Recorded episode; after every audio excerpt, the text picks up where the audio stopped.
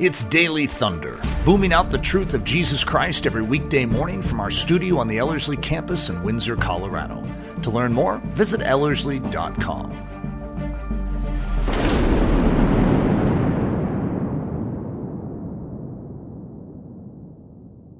Welcome to this episode of Daily Thunder. This is a discussion Tuesday. I'm Nathan Johnson, and I'm here with my good friend Eric Ludy. Good to see you, sir. Oh, it's great to be here. We're enjoying this, aren't we? Yeah, this, is actually it's been delightful. Tuesdays, discussion Fridays. Oh, I'm actually uh, liking. I'm looking yeah. forward to Tuesdays and Fridays. Yeah, we were talking about it. Like this is actually sort of a highlight for us. It's kind of fun. We're just sort of soaking it up. It's true. Well, there's a question that I want us to get to, and it actually comes from a burden that I even have. Yeah.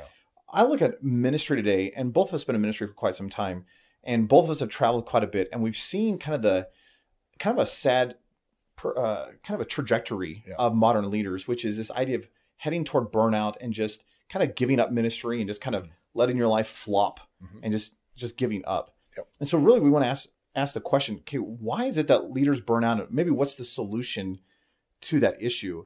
And we could probably talk about why the issue is there, mm-hmm. but we don't want to necessarily focus on the problem as much as a solution. And granted, we could probably take a variety of avenues, but let's just focus on one. Uh, there's a principle that you constantly talk about mm-hmm. that has actually become very meaningful because I've actually seen very few ministries ever implement it.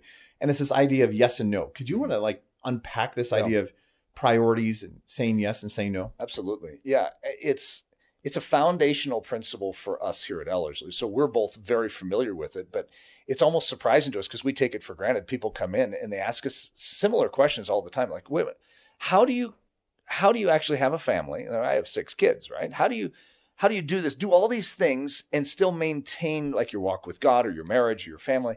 And it's interesting because it's not obvious how this works to anyone when they first start out in ministry. How do you go the distance? Because very few people do. It's just a slow fade into uh, it's a deteriorating pa- pattern. You start with this gusto and this desire to serve Jesus, and then it's just sort of marginalizes, and then you end up uh, falling to pieces in the long run. That is not God's pattern. Right. And yet even Leslie and I have tasted that. And in the first years of our marriage and ministry, I would say, wow, I understand that. I remember some of those moments like, I God, I don't think I can keep doing this. I'm just dying. And I'm I'm just weakening with the with the passage of time. And so this idea of the principle of no is oftentimes what we will call it. But it really is sort of the shift point for Leslie and I in what created a different pattern and a different thinking process because when you first enter into ministry, there's a bait, and it's the bait for yes. That obviously God wants you to say yes to every opportunity you have. I mean, how could you ever say no to someone wanting to hear the gospel? It's it's a very interesting temptation for the soul because we want to be used of God. So yes, yes, yes, yes, yes. But if you say yes to something, here's how the principle works. Whenever you say yes to something, it it indicates and immediately means a no to something else because you have one life. You can't be in multiple places at the same time. So if I'm in Bulgaria preaching the gospel, I'm not anywhere else. So as a result, that functional yes actually means no to something else. And if you start saying no to your time with God, because you're saying yes to this, if you start saying no to your spouse, because you're saying yes to this, if you say no to your kids, because you're saying yes to this, you want to know why there's burnout? It's because you're actually misusing your yes. And so, what we need to understand is that saying no is actually not a bad thing. It's a deeply spiritual thing because to say no to something preserves your ability to say yes to the right priority. And so, what that necessitates is we have to know our priorities. Right. Why don't you talk about that? Because for each of us here at Ellerslie, in our positions, you carry a ton of weight.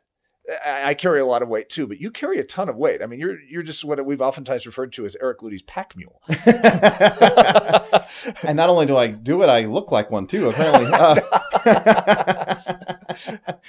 yeah. Priorities are so important. I think over the last I don't know 10, 15 years of ministry, I've I've felt the the weightiness of this even more because I think you know, we've even experienced this here where it's like, hey, there's this opportunity, and we take a step that direction. We realize by taking a step this direction, we're forsaking what we're called to. Yeah, yeah.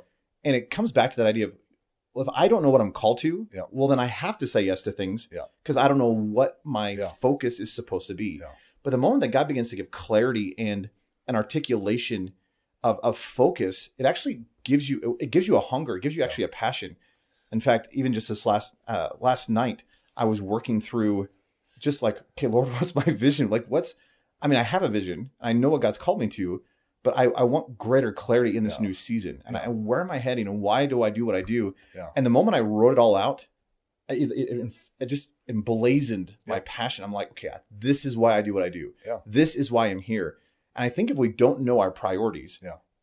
they're gonna they're gonna fall to pieces. And I love what you've said in the past, how the priorities of ministry really need to fall in a certain order. Yeah. Because if once you get them out of order, and we, we've seen this, some of our favorite Christian heroes Yeah.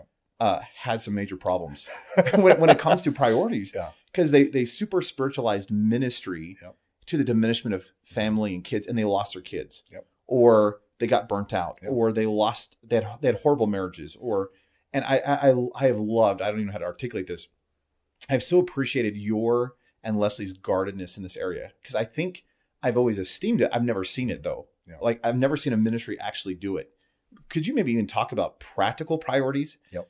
of just like what you've implemented and and now it's trickled down to the staff. But I'd love for you just to articulate it. Absolutely. Well, I think even what you're talking about is like people could look at Nathan and go, he doesn't know if he doesn't have a vision. Well, you could look at me. I'm going through the same process all the time. It's like the sharpening of a pencil Yeah, because the more you use and you you work with that vision that you had the last time you were on the mount of transfiguration you saw clearly and then you're going to go down into that valley and there's going to be this crazy demoniac down there and it's going to start to whittle down uh, this this intensity and this focus that you have. It's like okay god what am i supposed to be doing? And then you need that time to be resharpened so that you are defined in your priorities.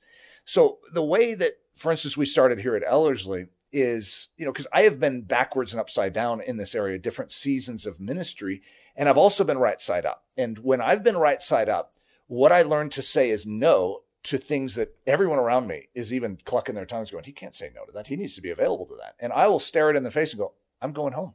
How could you go home right now? Because I have a wife and I have children and it's Father's Day.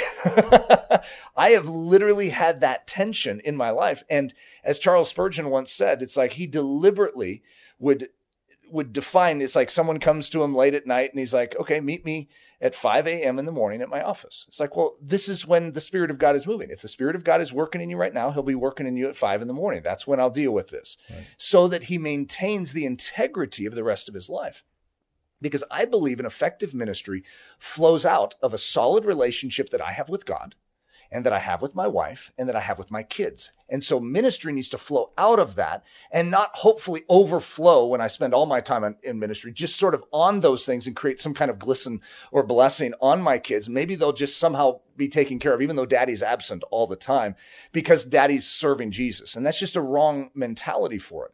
So I told Leslie in the very beginning of Ellerslie, if you ever need me, even if I'm on stage. It doesn't matter if I'm in the midst of the depths of some form of ministry. If you need me, you have access to me. And everyone on our staff, I even let the, the students know this, that if I have a message from my wife and Sandy walks up to the front and gives me a note that says, Leslie needs you and she needs you now, I will drop everything and go tend to it. And that's how I disciple.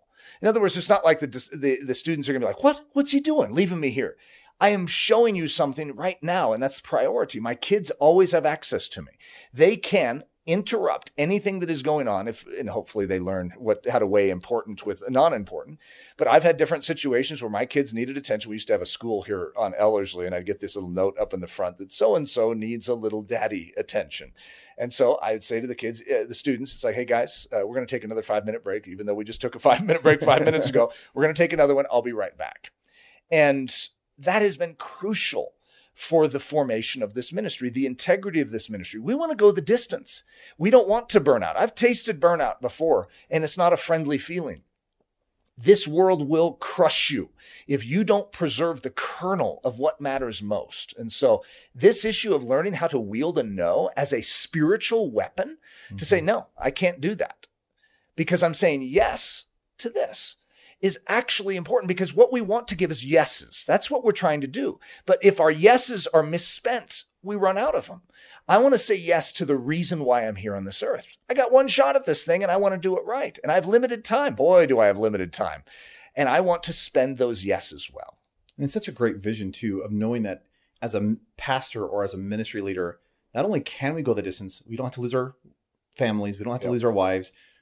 And our, and our spiritual life can actually thrive. Amen. And one of the things that God's pressed me for almost two decades is just that concept of you know doing ministry for God is very different than spending time with God. Mm-hmm. And if and if I it's obviously not that ministry is bad, but my ministry time needs to flow out of my time with Amen. with Him. It, again, it goes back to the priorities. Amen. And I just love that concept, especially for this generation. And it's not even just pastors and ministry leaders. I mean, we have college kids who are now burning out, you know, in this in this society today. And so I think it's just a principle that all of us need to apply of learning how to say no, when to say yes, mm-hmm. and knowing the difference between the two, because that that That's really right. is where it comes down and to. You're not married and you don't have children, but you still have to create a priority list, even though you don't have a spouse and you don't have children. And so it's not like you have a cheater's version of this. It's right. You you still need to weigh things.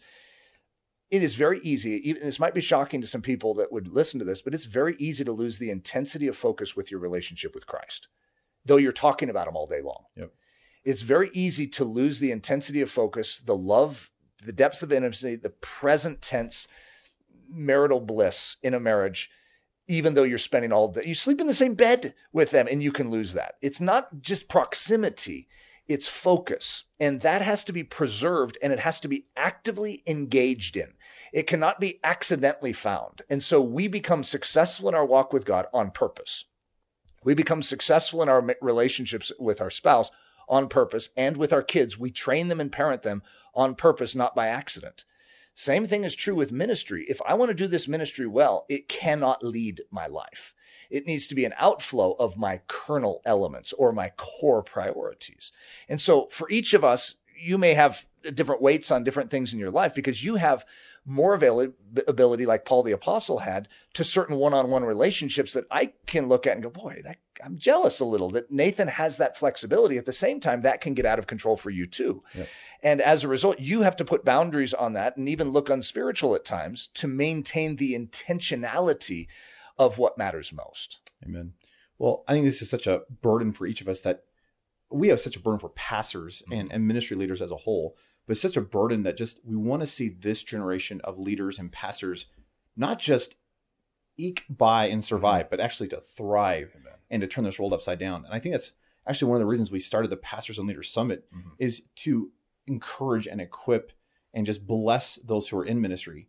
So maybe even just as a thought for those who are listening, they probably should consider participating in one of our upcoming yeah. Pastors Leaders Summits just because we're taking these kind of things even yeah. deeper it has to become practical. Yes. And I, I've oftentimes said that a lot of us take our Kool Aid. Imagine that God said, I want you to have orange juice in your life. That's what godliness is. That's the fruit of the Holy Spirit. So we have this like orange Kool Aid, and we scoop it into a, you know a a, a uh, I want to say pot. What is that called? A canister, a uh, pitcher, a pitcher, a pitcher of water, and we stir it every day, and we pray over it that God would convert it to orange juice.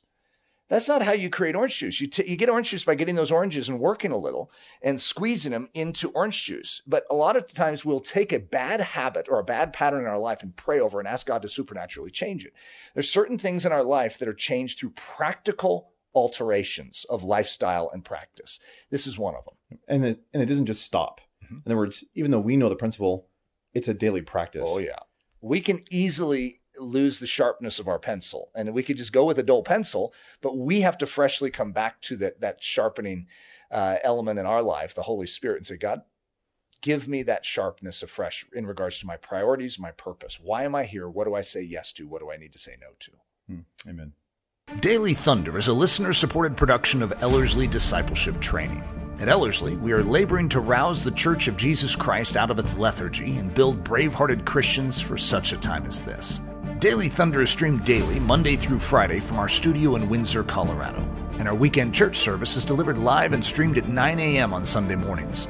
Join us at live.ellerslie.com. Note that our live weekday in person version of Daily Thunder is scheduled to resume this upcoming June in conjunction with our training season. Learn more at ellerslie.com. Thanks for listening.